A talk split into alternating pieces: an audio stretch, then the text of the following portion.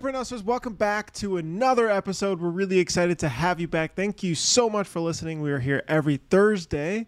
I'm your host, Bruce from Printavo. We've got Stephen Farragut at Campus Ink and Mr. Matt Marcotte out of Printavo HQ, aka his basement. Yeah, yeah. Are you in the basement, Matt? Always. It's my dungeon. They lock me down here. How's your flood, Matt? All better. That was that was uh, Really? They fixed it? You you had a you had a pretty bad uh, Chris, we're gonna have to cue up the video right here. Matt can send it to you. mhm, But it yeah, was- we, it an was unplanned bad, water man. feature It was a in our front in our front room.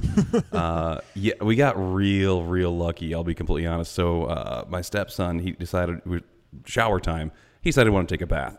That's fine. He's eight. He can run his own bath.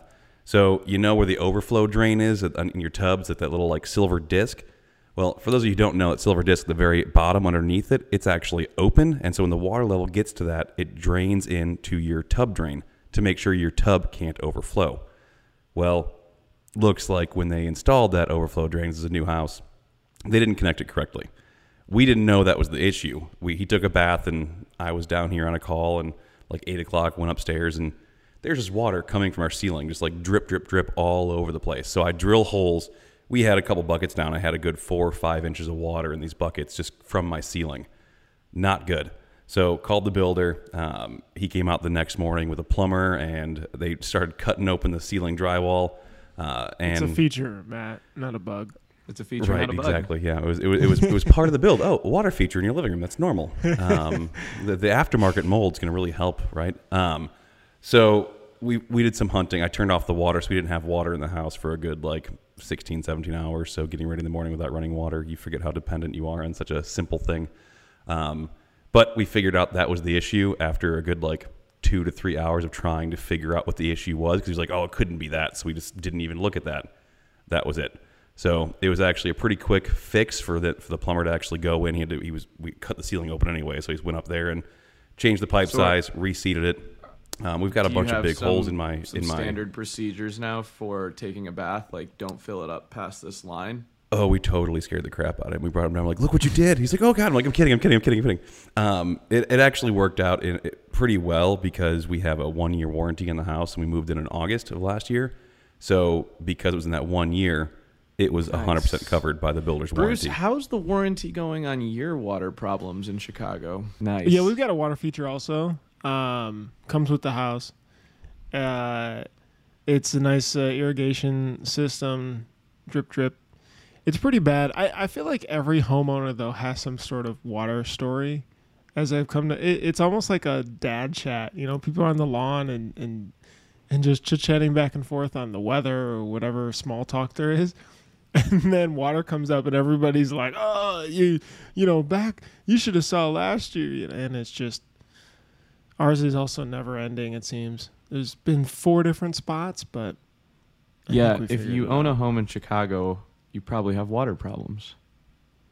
Well, yours is a condo too, right? So how is how does that land on you and not the condo association? Because Bruce well, is the condo. Association. It is the condo association on the roof, right? Coming from the roof, it is, but because it's inside my unit, you know, it's three people in this building, so it's, a, it's what's called a three flat in Chicago. There's just three condos units on top of each other, but. W- what are you gonna do? Like, I'm technically the president of the HOA association. Downstairs is the treasurer who collects the HOA payments, and that's it. So, yeah, I have Charge to yourself more, Do Bruce. something about it. Did you raise your rates? Yeah, we need to we need to get on the premium 349 plan. Um, There's Zapier integrations with that one. hmm so Power a scheduler coming for the water feature soon. Before we jump too far in here, uh, first thing the I got so many text messages about the Alex Phelan Teespring story. I don't know if you guys watched that one that we recorded with him. Uh, crazy, crazy story, especially when he gets to the part we're talking about black hoodies. We'll drop a link down below too if you if you haven't watched it. But you know, black hoodies just completely soaking up the whole inventory of them across the nation. Um, you know, growing, uh, doubling every single month for a couple of years. I mean, just like nuts growth. Stephen on Shirt Show. That was awesome. I listened to it. I haven't listened to that one yet. I love you, Stephen. I, I, I, Oh. I, it's it's it's hard to keep up with all the different things. Uh, that's it's on my my queue There's for literally only two podcasts Look, in the industry. podcast life Matt. means you have to support other podcasts or relevant There's ones. two podcasts in the industry. There's Or more. are there more? I mean, I think there's I think there's more. I think you're you're cutting out a lot of a lot of people there. But uh, are you saying that Really? it's just it's just shirt show who and el- us? Is who else? Who else posts regularly? Not in a negative way. I'm just saying I don't think there's any other people that I, I know. There's people that have started and then stopped. Uh, There's a lot Yeah, of really cool vlogs and like YouTube, uh, um, you know, videos and things going on in people's shops.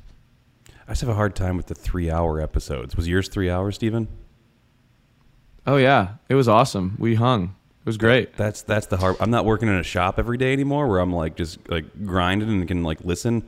I'm I'm nerding out with Printavo uh, folks all day and uh, talking to users, so it's it's hard for me Well, to and, set aside. Andy and Dylan, if you're listening to this, just go ahead and delete Matt's episode. just delete it. Just go ahead and Just delete, delete it. it. You know, I thought Just it was longer him. too, but it when I get up about a third of the way through, I was like, oh, this is you know, it it it ramped up. Um, but it was interesting. There was a couple topics. I actually wanted to bring something up. Uh, you you guys got into question of growth and long term thoughts and like you know what you want long term or if you even know what you want long term and there was like a big discussion of do you are you growing it to keep growing it are you growing it to be more profitable and, and satisfy your lifestyle are you growing it to sell it um, it seemed like nobody really knew but did you have any changes from what you had talked about in that episode Steven? It's it's always a question that you it's hard to answer, right? Andy said it best, for a certain price everything is for sale. Mm-hmm. We joked about it a couple weeks ago. If Jeff Bezos knocked on our door, we're all for sale. Sure. Mm-hmm. If you'll write us a blank check, yes.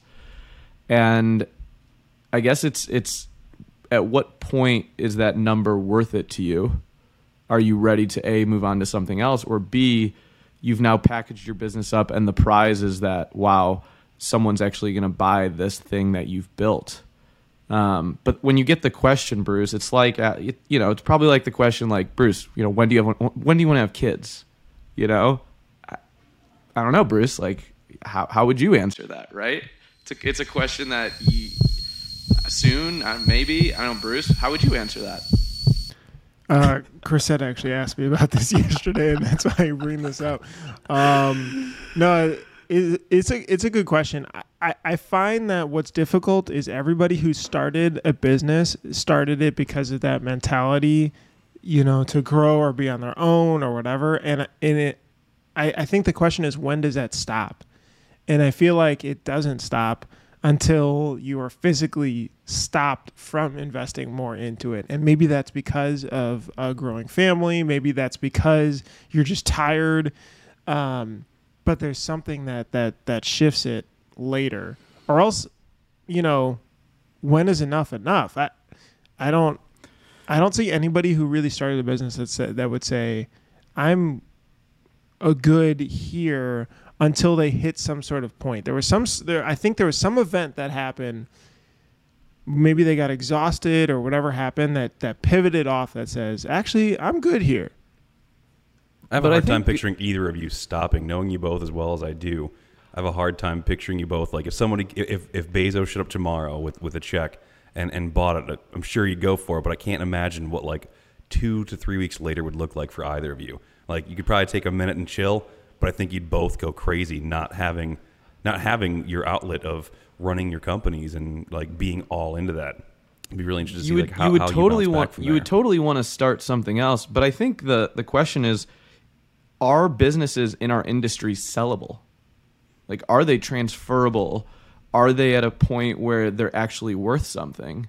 And i think that's that's a hard question to answer because most often the owners are the operators and they're such an important part of the business that when you remove them you're like sucking lifeblood out of the business and the business could turn into nothing overnight you know with, with i think print shops especially i've seen that a lot Yeah. where shops like oh yeah i'm selling or i'm getting taken over by somebody else we get a nice buyout and that customer base doesn't retain. Right, once that sale happens, you lose at least usually a third, and then from there, most of the time it was a relationship build. So when I see on Facebook like, oh, I'm selling my my book of clients, I'm always really really hesitant about that because that doesn't mean they're going to stick with you. There's no there's no guarantee they're going to stay. So it's a, it's a Yeah. good point, Steve. I don't know if a lot of print shops really are sellable unless they get to like a massive scale where it's just kind of set and repeat. But for most shops, it's it's really the the, the relationship with the owner or whoever's in charge that, that kind of helps foster that that business. Yeah, I think if the owner is involved to the day to day and they play such an important role to that, your business isn't really worth much. It's a risk to the buyer for sure. It's a risk to the buyer, right? And so really your business is worth the equipment at liquidation value, right? Um, and some sort of multiple of probably sales, but it doesn't have to be a multiple up. It could be down too. It could- right? it could be a mul- like fifty percent of. Right. It, it could also be junk work that you don't want. I've seen some huge shops that are, you know, doing so much contract printing on pennies that are just spinning their wheels. Um, been there. so I, th- I think I think that's a it's a hard thing to think about, but I think shops should always start thinking about like what's the exit strategy. Is it uh, transferred to a younger owner? You know, like in my shoes, there was kind of a, a- succession plan. Um, is it to a child? Is it to employees? I've I've heard and I've seen. Um, because the last thing you want to see your business do is fail after you leave it, right? But at the same time, you don't want to be tied to it forever. That's like a shackle. Um, that that's a shackle, literally. And I think that's you know in our industry, I think we're starting to see that as as older owners are saying, okay, what do I do? What do I do? And that's why there's this huge need to say, okay, how do I automate? How do I hire VAs? How do I turn this into a little bubble that I can watch instead of like be inside every day? Um, I think so the I don't know. thought is, can you grow to a point where you are an owner and not an operator? Because there is definitely a gray area of you just have to do everything, and then you know you hire people to take things on, but then you really don't get there until I think you have actual managers managing contributors that you can step back a bit and be more of an owner and have probably a better lifestyle that you had imagined early on. But that I mean, it could be ten years. I was just talking to Adam about this, um, who's going to be, you know, a, a partner of ours, but we were talking a little bit about burnout and owners burnout. And we've ventured into this new part of our business where we're doing a ton of Shopify and big brand management and stuff. And it's, it's awesome. It's extremely hard. It's extremely taxing. And I was just kind of saying, like, we make a mess, we clean it up, we automate it, and then we figure out the next thing. And so, you know, I was kind of showing him, hey, we're like four to five months out from really automating this piece of our business. And I know you're playing such an imperative role on the day to day of it, but there's a bigger picture. Um, but what I was saying is you have to get to a point where you could take a month off and that part of the company can run. And until you're at that point, then you're not you're not sustainable yet. Uh, and you're going to feel that burnout. You're going to feel overextended. You're going to feel like you're doing payroll at night, taxes in the morning, and then putting out fires all day. And that is not sustainable. That is not a healthy, healthy entrepreneurship. You know, But entrepreneur's but you can also kind of be a little more patient when you are part ownership, right? So you talked about like having a succession plan or having employees that are also part owners, have equity in the in the business. I think that goes a long way when when you own a small piece of the pie, even a small piece, right? It's it's on you to help make sure it succeeds, and I think that that definitely helps drive. I mean, Stephen, if you weren't the owner, one of the owners, right, would you be working half as hard as you are? Probably not. You'd be working on three or four other things that, that would occupy your mind and your need to do something. So I think having people own something, even a small percentage of it, can really do a lot. So I'd be curious to see how many shops out there actually have some sort of like equity plan of saying, "Hey, you are part business owner in this. Let's let's try to ramp you up." Because I think that that would definitely have a lot of help with with getting them to knuckle down, do the work, and actually understand there was a plan to execute, and not just show up day in and day out and just clock in and clock out. You know, I- might disagree a little bit. I was actually talking to Jed a little bit about this, uh, and he said, you know, bars do this a lot, where like they'll take the GM who they really like and say, all right, you're an owner now. You better be here all the time from open to close to 3 a.m. to whatever. And then all of a sudden the building needs a new roof or the air conditioner goes out Well, you just gave that person equity, and now you're going to say, hey, I need you to come pay for this, or you have to come help me out with this. I don't know if it's up to the employees to necessarily have to deal with that or have to be invested in that because you could also dangle a carrot out that never pays off, right? I think it might even be better to have really, really strong like KPIs, a really strong tracking system and a scoreboard and metrics, and then incentivizing your team and rewarding them, right? So if it's your production manager, it's, you know, on you know cost of goods and profitability and, and and and output and making sure there's like really good bonus involved. I was talking to bruce about this like in the trading world stock traders and, and people that work in, in fintech i mean they're paid out huge bonuses totally based on performances and oftentimes they never own a piece of the company but they're well tracked and well compensated. I don't know. Bruce what do you think Um, you know, it's interesting. When we first, when I first tried to implement traction, I- I gave everybody a different number, and we talked about that number every single week in our weekly meetings with that department. And people, after the second or third week, began to talk about their number like it was their little baby almost. Um, specifically on customer care, there, there's two metrics. One is average customer response time, and then we also said answered phone calls to total phone calls received ratio. And people would bring these numbers up again and again, like, "Oh shoot, but that's gonna hurt." Um, first response time. What do you think? Is that okay or not? And when people started to bring that up, it was really interesting because they they did care a lot about it. Um, but I do think I for us in the software world, there's pieces I feel like of a pie to create strong employee motivation. Um, part of it is that ownership aspect. Part of it is the freedom and autonomy to to like do stuff that that they find is valuable. I think part of it is definitely compensation. I mean, we're we are in a competitive space, and so and then part of it is we did uh, create like an an, an equity pool um, for you know Matt and for everybody else at Printavo to to participate in. That equity doesn't mean anything, uh, truthfully, un- unless the company you know bonuses out distributions or something like purchases it back, or somebody purchases the company, um, or technically if it goes public. I I don't think we're doing that. So. Printavo um, ipo but but like my thought was i did want everybody to think more aligned as so when you have three options you know of what should i be doing today that you're very aligned with the same motivation that i'm thinking of.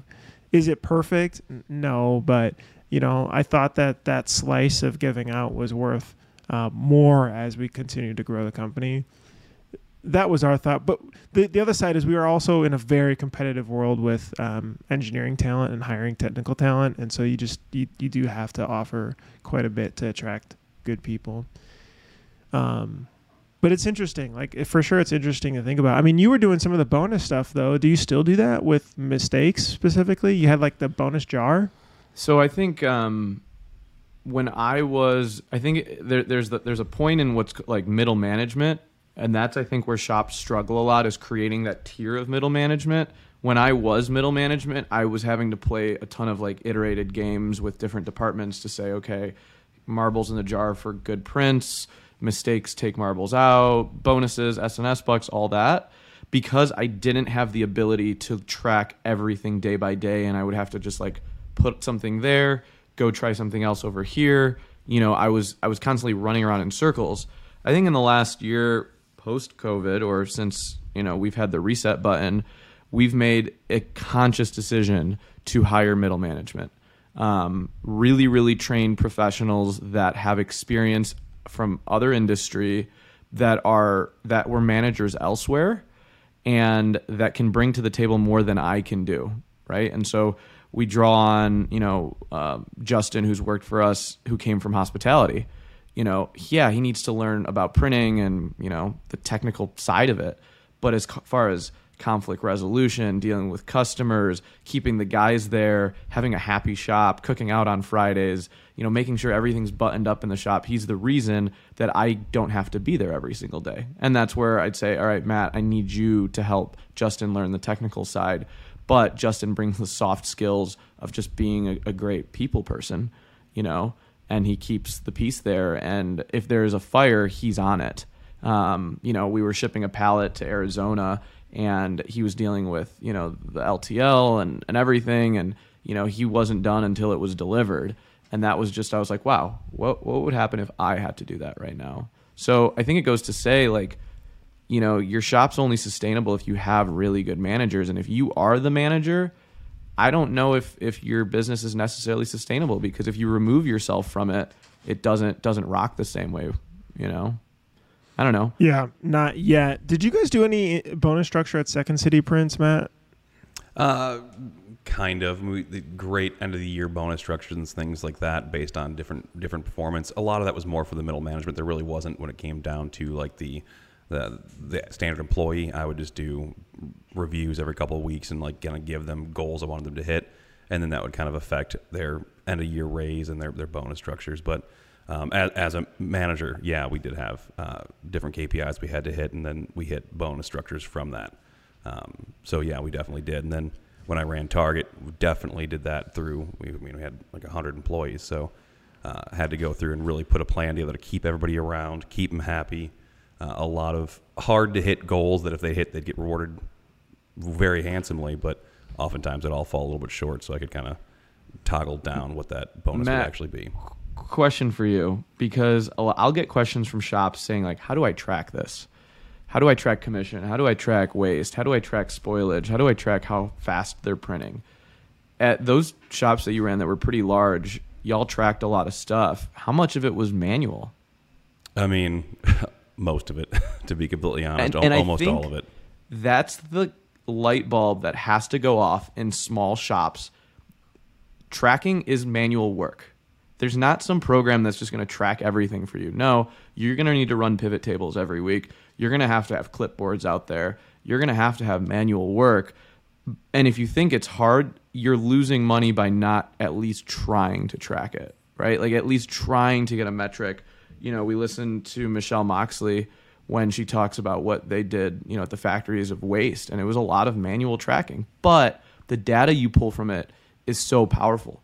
And so I think if a shop's listening to this, it's, you know, pick one thing or two things that you can track that are easy to track or like you could easily write out a five step to how to track it and start just like keeping a point. It might even be, you know, what your M&R says every day for impressions or, or, mm-hmm. or prints. I, I mean, I would have end of the day. I have to go around, look at every press, write down the numbers. I'd have I'd have temp people. I'd, I'd hire in and have them just sit there and with stopwatches and time things, watch somebody else and time things, pay them 12, 13 bucks an hour to there for the entire day and just notate things like thanks for the day, you're good.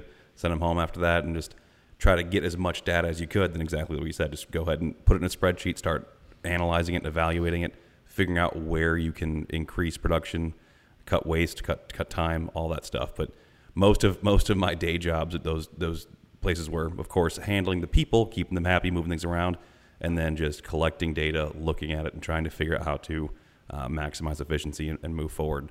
There definitely wasn't enough automation. I mean, especially I mean we're talking 2010. Um, yeah, 2010 is when I st- first started running uh, that shop. I was there for five years. A lot of the stuff we have today, Zapier, all that stuff, that wasn't even really a thing yet. So a lot more that had to be manual that I think it could be now. Bruce, you've been to a lot of big shops, right? And you've seen, you've met with owners of some massive shops. What are they doing on a day to day? Um, it's interesting. Uh, so there's one really large one um, we've been working with here that I've just been honestly going to to learn from uh, a ton. Um, the owner is is not like technical uh, screen printer. He's very good salesperson. He's a very good relationship person, um, and he's totally front of office focused. They don't even have a sales team. Um, you know, they have 400 people. It's a pretty big operation. I will say what's really interesting about you talking about manual stuff is they're all manual, you know, paper, moving things, copying this into there. This VA does that, move this around. Like so, uh, pretty pretty manual process. I'd say that from from what I'd seen, just because you know, there's nothing there to to help them do what they want, and it's a pretty complex operation. Uh, but the, he's totally focused on on being very high level. Now, there's another shop that we've been to um, that you guys have been to as well, which I won't, I won't say name, but very on the floor, like very floor focused. Really loves screen printing clearly and is on there buying new equipment, trying to optimize, you know, walking around all the time, very operational focused and and loves the printing aspect and they have a more of a, a, sales team. Now granted he also though knows high level. He's able to like zoom in and, and out very well and he can be high level knows kpis and numbers and be able to do um, sales there and then also likes going to the floor and doing that because he you know he loves the the art of screen printing too. But um but what they have in common is they're both amazing business people. Like they know how to leverage debt if they need. They know how to work with uh, salespeople. They know how to motivate people. They know how to drive KPIs. They know how to get people together, like 100%. And then the hobbyist ask side of it is, you know, whether they like screen printing or not, or other aspects. But um, very KPI driven. I mean, it's like they're they're basically running traction for the most part, and, and making sure that the numbers are all lining up because their costs are so astronomical. Like their overhead is uh, like insane. I, we're talking millions of dollars, right? And the margin gets skinnier, and it's hard to really squeeze out. the The real way to squeeze out more profit for them is we got to get more efficient. So it's kind of fascinating. Um, just to quickly pivot, actually, this article came up, and I thought this related more to you, Stephen in promomarketing.com talking about how college athletes are gearing up for merchandise after the NCAA ruling. Um, the ruling, I, I, read a little bit more about it, watched a couple videos. It's a little bit confusing, but basically it's stating that athletes can sell their image and or likeness. Um, but you know, there's a weird question of the compensation, but it sounds like it's related to that they can sell the aspect of them being an athlete, which they couldn't do before. You obviously being on college campuses, w- what kind of business opportunity or I, I know immediately when this happened, Steven's mind's like, you know, Exploding. where do I sell? Where do I get in? How do what do I do? What's your thoughts on this? What are you guys planning with this?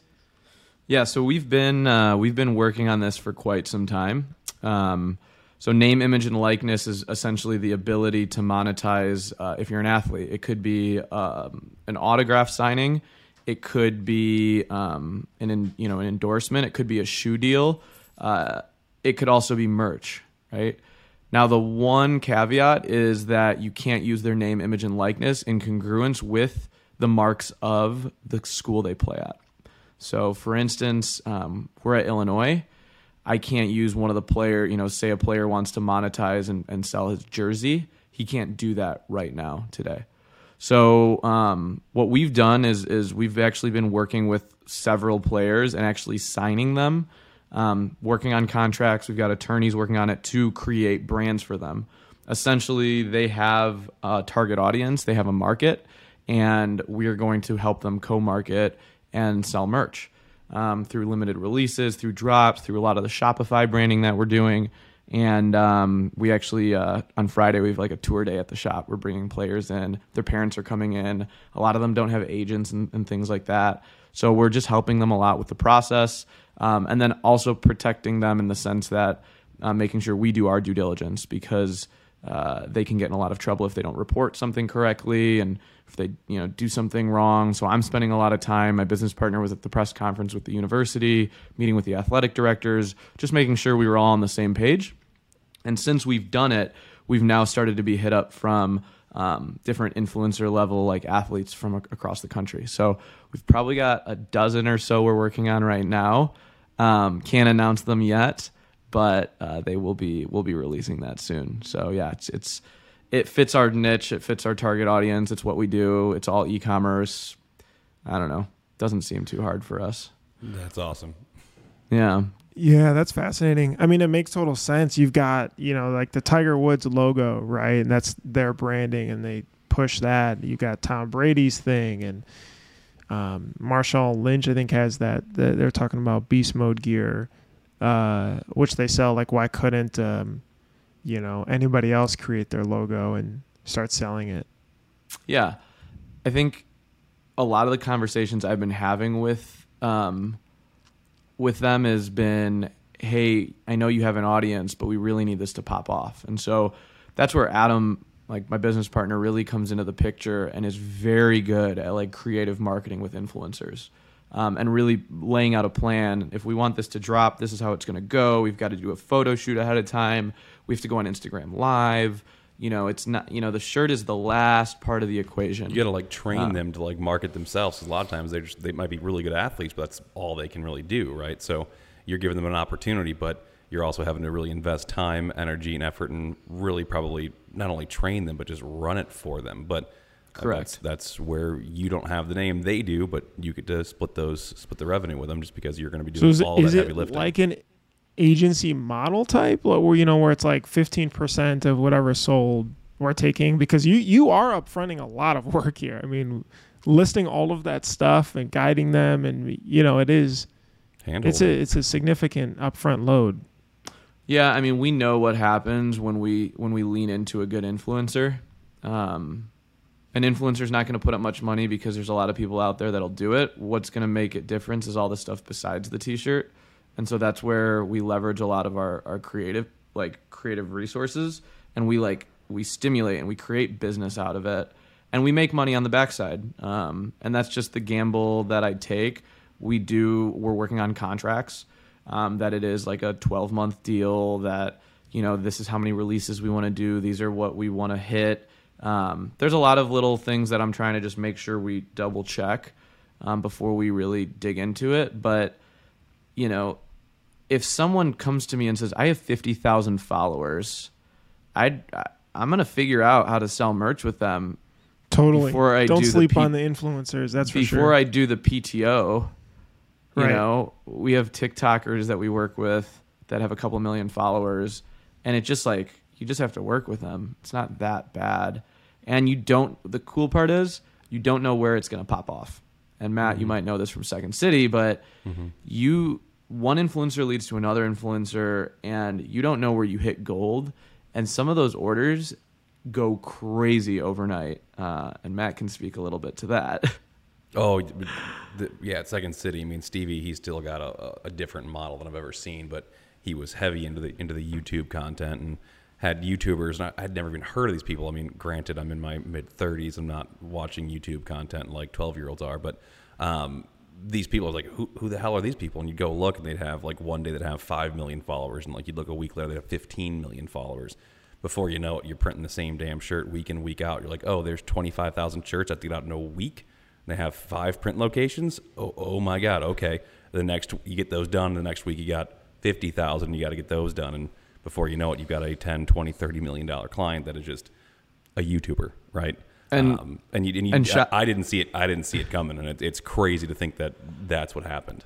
and shops will ask me like do you charge them to build the store no i don't charge them to build the store because i live for the when they pop off you know i, I create a zero friction when working with influencers make it as easy as possible get them to trust us and once they trust us and we put money into their pockets they're here for the team you know And hopefully won't go anywhere when they do pop, right? Because that's that's how you do it. If you're if you're kind of a pain in the ass with them and you're you're you're kind of working with them, kind of helping them out, and they pop, they're gonna go, okay, well, I got enough money to pay a bigger corporation to do this and do all the work for me.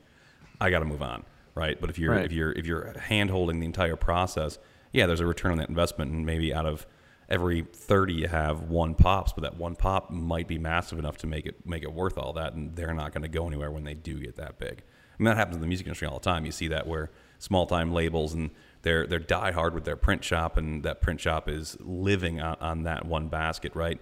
And then they get signed. They get a 360 deal where uh, a, a big name corporation takes over everything they get. They have to take their merch everything the, the band can choose not to do that. They can they can argue out of it, but why would they when that big corporation is going to pay for everything and do the work for them, right?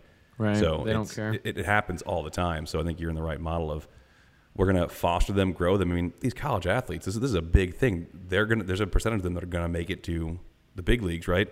They're going to go pro. you might have the opportunity to hold on to a couple of those pro players that are going to have massive, massive merch stores. Then, so you're you're definitely and, and with some, with some of them, I'm like, hey, they're getting a Printavo merch store. No thrills. It's just gonna be simple. We're gonna pop it up and down and just drop it for a couple days, and that's it, right? And for some of the ones that I, I believe in a little bit more, yeah, I'll build them a custom website. Um, I might put a couple thousand dollars into it. You know, that's the kind of gamble you have to play into a little bit, um, especially in 2021. yeah, Bruce, are you guys seeing a spike in merch still with like back to school? Um, the- it what's the data slows look like? down a little bit during the summer because uh, it is so school and organization focused. But um, yeah, I mean, my guess is just like last year, it'll it'll start to ramp up. Although last year's sales cycles were all over the board, but um, I'm sure in the fall it's definitely gonna. I'm seeing more people start to again. want to sign up for merch, though. At least on my calls throughout the days. That's you. To be honest with you, I would say two thirds of shops, if not more, do not run stores regularly.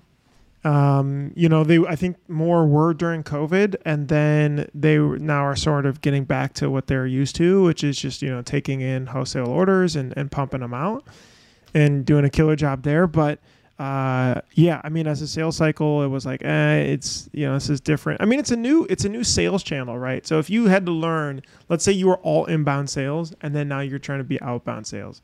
Well, of course, the first three months are going to suck and not work, and like, you know, you don't have anything. You don't have sales scripts. You don't have what to say. You don't have like good process. You don't have anything, and so it's easy to revert back to saying, "Oh, okay, inbound's going good again. We don't need outbound anymore." I think it's such a good and simple way to like get started though. I'll talk to shops and they're like, "Oh, 100 bucks a month for it." I don't know. I'm like, uh, "Do you do you run a t-shirt shop? You're telling me you can't sell 100 bucks worth of t-shirts in a month to pay for that store?" And when I put it like that, they're always like, "Well, yeah." I'm like, "Try, right? Simple simple thing that I did for for my shop, Sound and Fury is I was like, "Man, we don't have any shop shirts. Like, what the hell? Like we've years of printing. We've got like shirts that I'll wear, like branded shirts, right? For like our, our, our, our brand. We didn't have shop shirts. Like there's no reason that every four to five weeks we can't have a design on a shop shirt, put it on the merch store, and sell a few to, to cover that merch store. We started doing it a couple months ago. It's more than covering the cost of the merch store every month, and it's it's fun. I get to like every four to five weeks print 20, 30 shop shirts, give I them, to, give them to friends, give them to you, right? Sell them, sell them online. I got friends that are actually buying them online too, which is awesome. It's just a simple thing that actually, if you're not already doing some sort of online sale, I think the merch store is like the prime opportunity at a low cost to get into it, right? I mean, sure, you can go to Shopify, 30 bucks per store, but there's a lot of setup, a lot that goes into that. It has its purpose, but I think a merch store at 100 bucks a month, if, if you're if you're printing goods and you run a store and you can't cover $100 of sales of t-shirts in a month to make up for that store, you should probably think a little bit harder about what you're doing because it's it's when people are like, oh, 100 bucks a month, like what? You can't you can't afford that? Come on, you're you're running a business. 100 bucks a month should be nothing, and then to have the opportunity to have more than that, have lots of stores going. Also, why not put a couple one two color shirts up, make some screen printed heat transfers. If they sell, they sell. If they don't, they don't. You're not really out anything, right? You spent 20 minutes and you printed 20 transfers, and when they when a sale comes through, you transfer it, you ship it. I think more people are starting to get into that now, so I'm seeing a lot more in on my day to day. People starting to get into merch. Maybe it's not the prime time to be using it because school's not in session, but and they're kind of finally catching on. Like, okay, there's a chance I could wake up in the morning with 20 more dollars, 40 more dollars. It's worth it, right? It's, it's worth putting it up there and just seeing, promoting it, learning how to market that, go on Facebook, go to Instagram, start sharing those things. Maybe you can't be Steven's shop quite yet and, and be running all these, these great merch stores, but you got to start somewhere, right? It is 2021.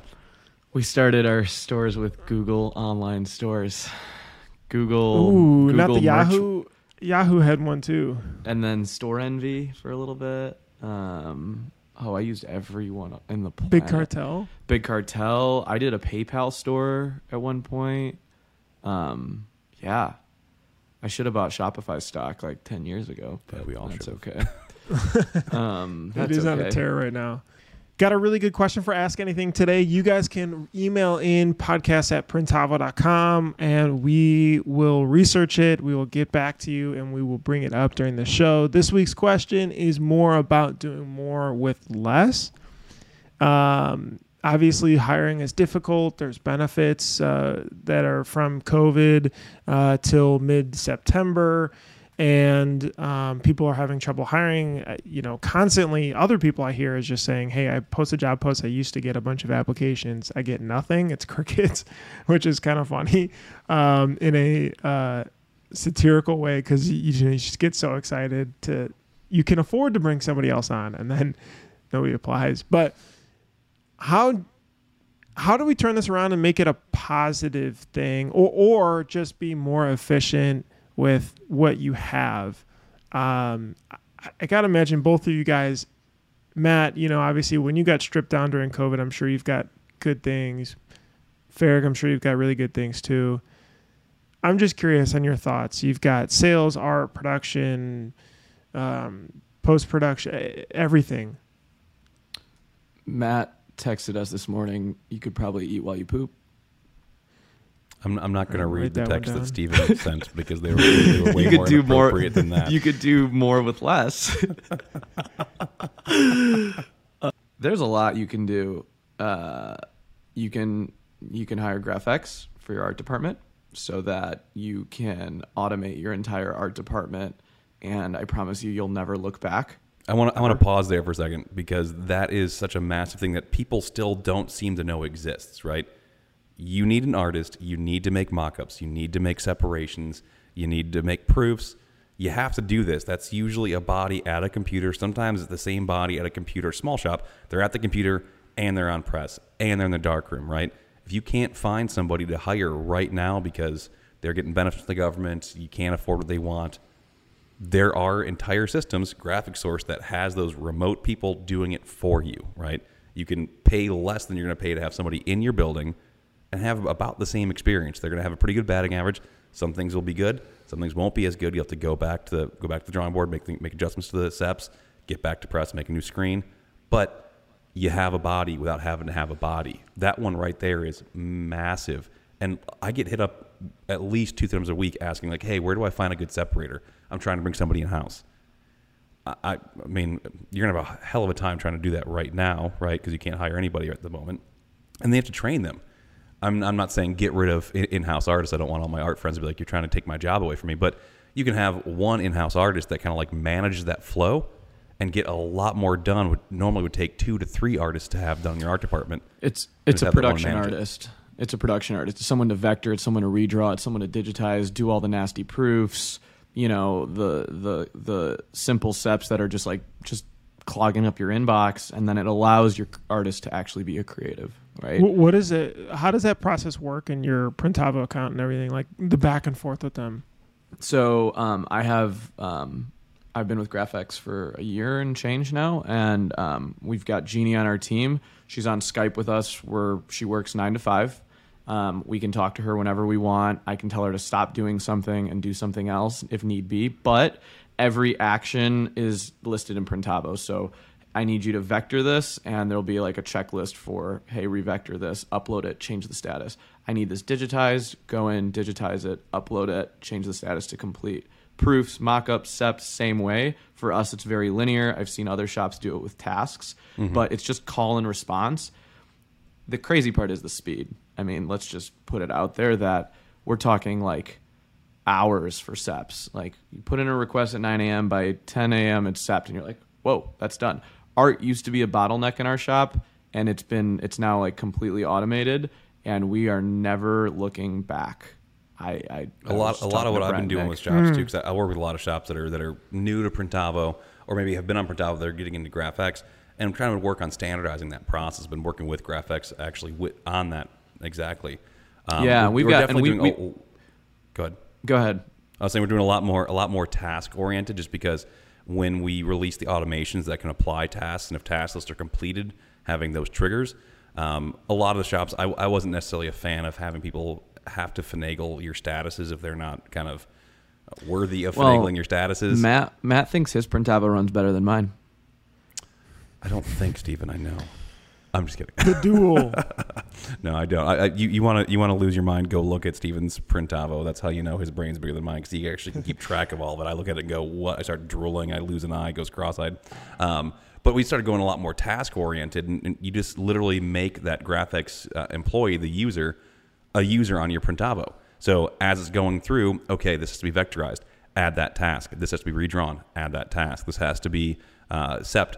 Add that task, and it goes by the date you put. So now they've got a task list at all times. You can use the function in my account where it says uh, email me if tasks due that day or email me when tasks are assigned. So you can automatically be emailing them to know you got a new task, and they just log in their Printavo account.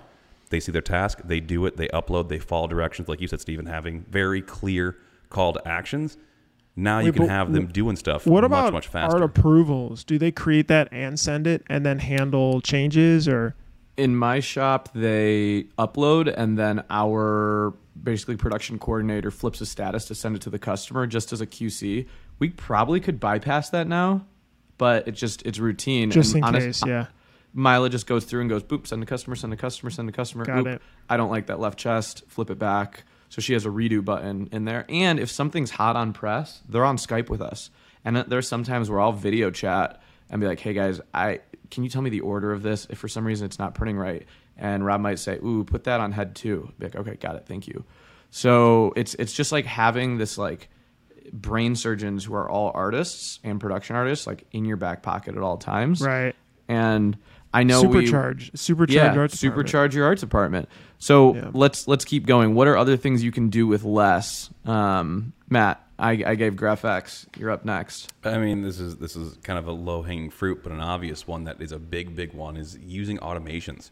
Um, when when I first got into do, doing Zapier and things like that, I was watching Steven's uh, YouTube video on how to make that that Google review one. That's a simple, low hanging fruit that has massive, massive help. Since I started doing that, Steven, we've been averaging two to three five star reviews a week. We didn't even have any Google reviews before I started doing that because I would I, I didn't like it. I didn't like be like let me go ask for a review. Let me feel awkward about doing this. Let me re- remember to actually email them. Now when a job's put in job complete, it's following that exact zap line, and we've been getting a lot more business. The amount of business we get now saying, "Oh, I found you on Google."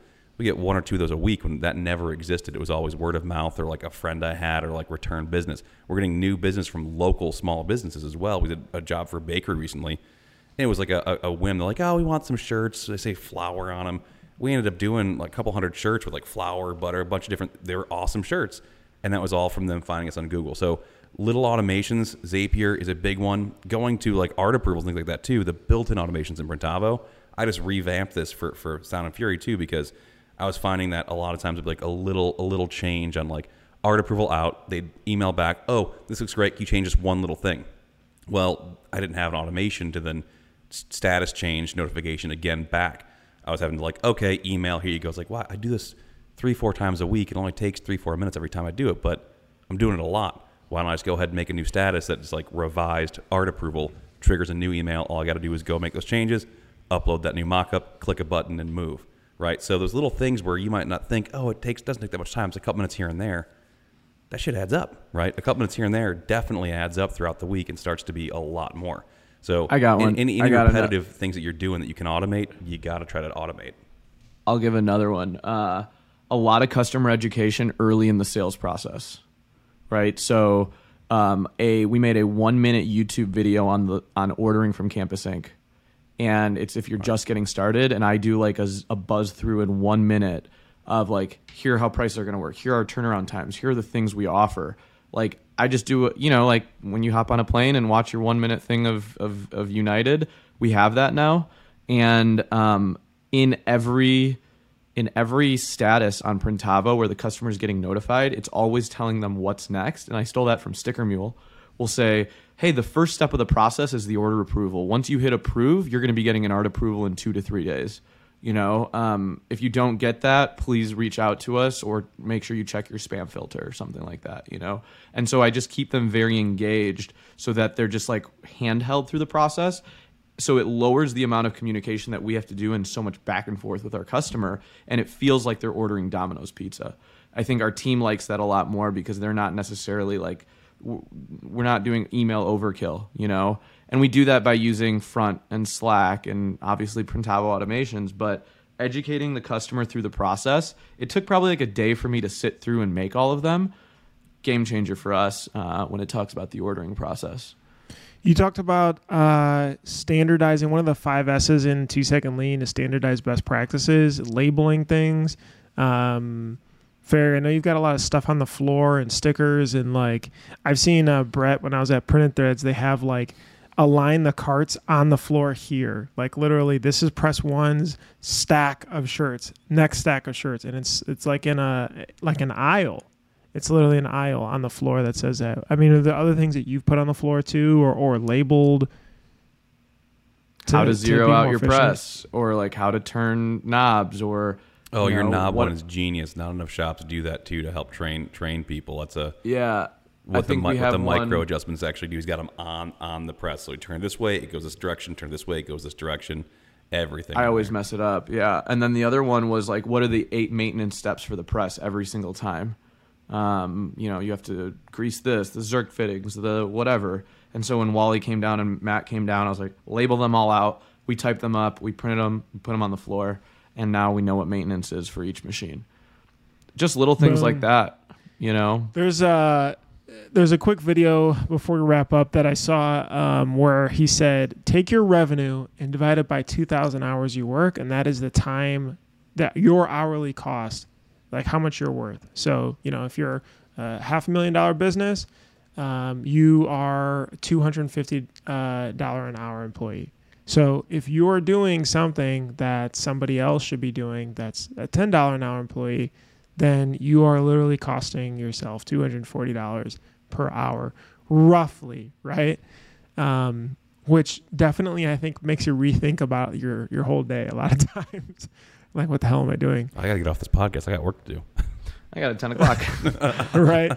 Heck yeah. Well, um, awesome. Guys, write in podcast at printavo.com with your questions. We'd love to be able to answer them. Thank you guys so much for being able to join. We're always trying to make this episode a little bit better and more helpful for you to be able to grow your business. I'm Bruce from Printavo. We will see you guys again next Thursday.